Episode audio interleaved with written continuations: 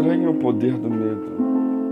Porque Deus não nos deu o espírito de temor, de medo, mas de fortaleza, de amor e de moderação. 2 Timóteo 1,7.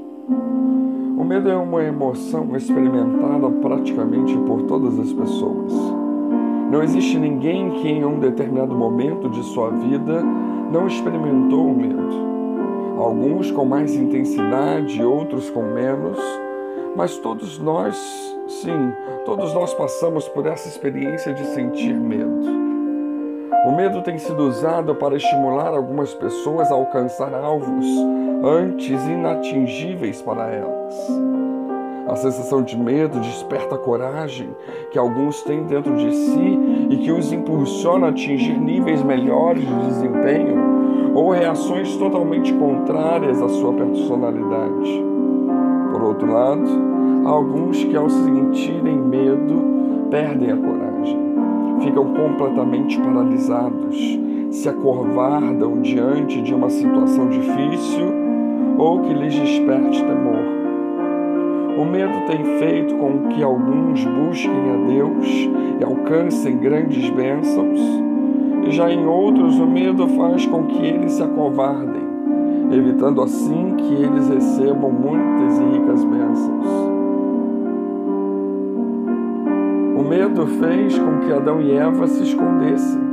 Gênesis 3,10 nos diz: E ele disse: Ouvi a tua voz soar no jardim e temi porque estava nu e escondi-me.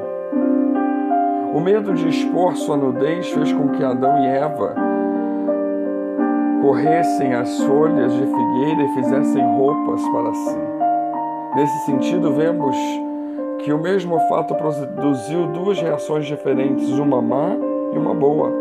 A má é que o pecado fez com que perdessem a inocência e se vergonhassem, mas a boa é que o reconhecimento da nudez fez com que se protegessem.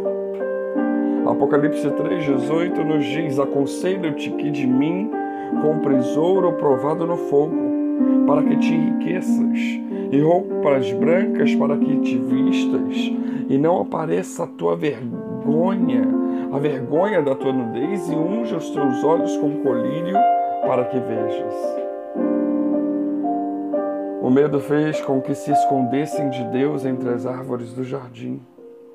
A culpa e a consciência do pecado produziram medo medo que os motivou a fugir da presença de Deus. Tinham medo e constrangimento da presença de Deus, sabendo que haviam desobedecido a Deus, sabendo que o pecado era contra Ele. Consequentemente, estavam sob o desagrado de Deus.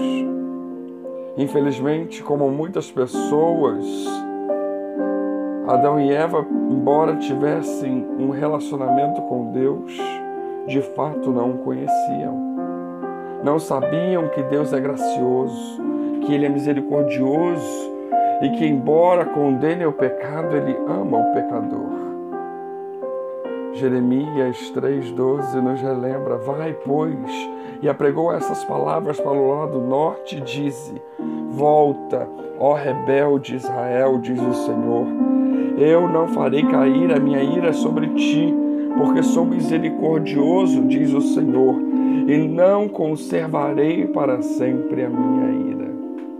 Aleluia! Como é bom servirmos a um Deus amoroso e gracioso. Porém, o medo de Adão e Eva fez com que eles não assumissem a sua responsabilidade, fez com que acusassem o próximo Adão acusou a Eva, que por sua vez acusou a serpente. E esse é o, talvez um dos grandes problemas da maioria das pessoas. Em vez dos pecadores reconhecerem a sua culpa e buscarem em Cristo o perdão e a salvação, ficam inventando desculpas e acusando o próximo e até mesmo Deus, como fez Adão. Pois ele diz lá no versículo 12: A mulher que tu me deste por companheira.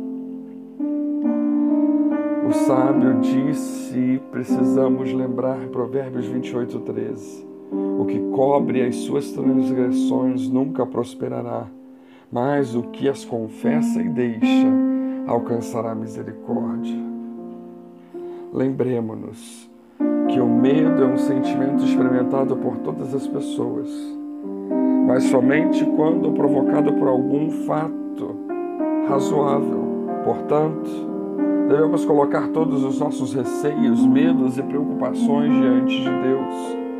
1 Pedro vai nos levar, lembrar, lançando sobre ele toda a nossa ansiedade, porque ele tem cuidado de nós. 1 Pedro 5,7. Devemos confiar que Deus é poderoso para nos livrar de todos os temores. As suas palavras a nós, como em Mateus 11, 28, nos diz: Vinde a mim, todos que estáis cansados, oprimidos, e eu vos aliviarei. Devemos usar o conhecimento de que com Deus somos capazes de superar todos os nossos receios de que com Deus somos capazes de ir muito além das nossas próprias limitações. Que lembremos disso e que não deixemos com que o medo, que o pecado, com que o medo que o inimigo tente lançar sobre nós nos afaste do Todo-Poderoso. Não permitamos nos esconder, tentar nos esconder daquele que nos ama. Que Deus os abençoe.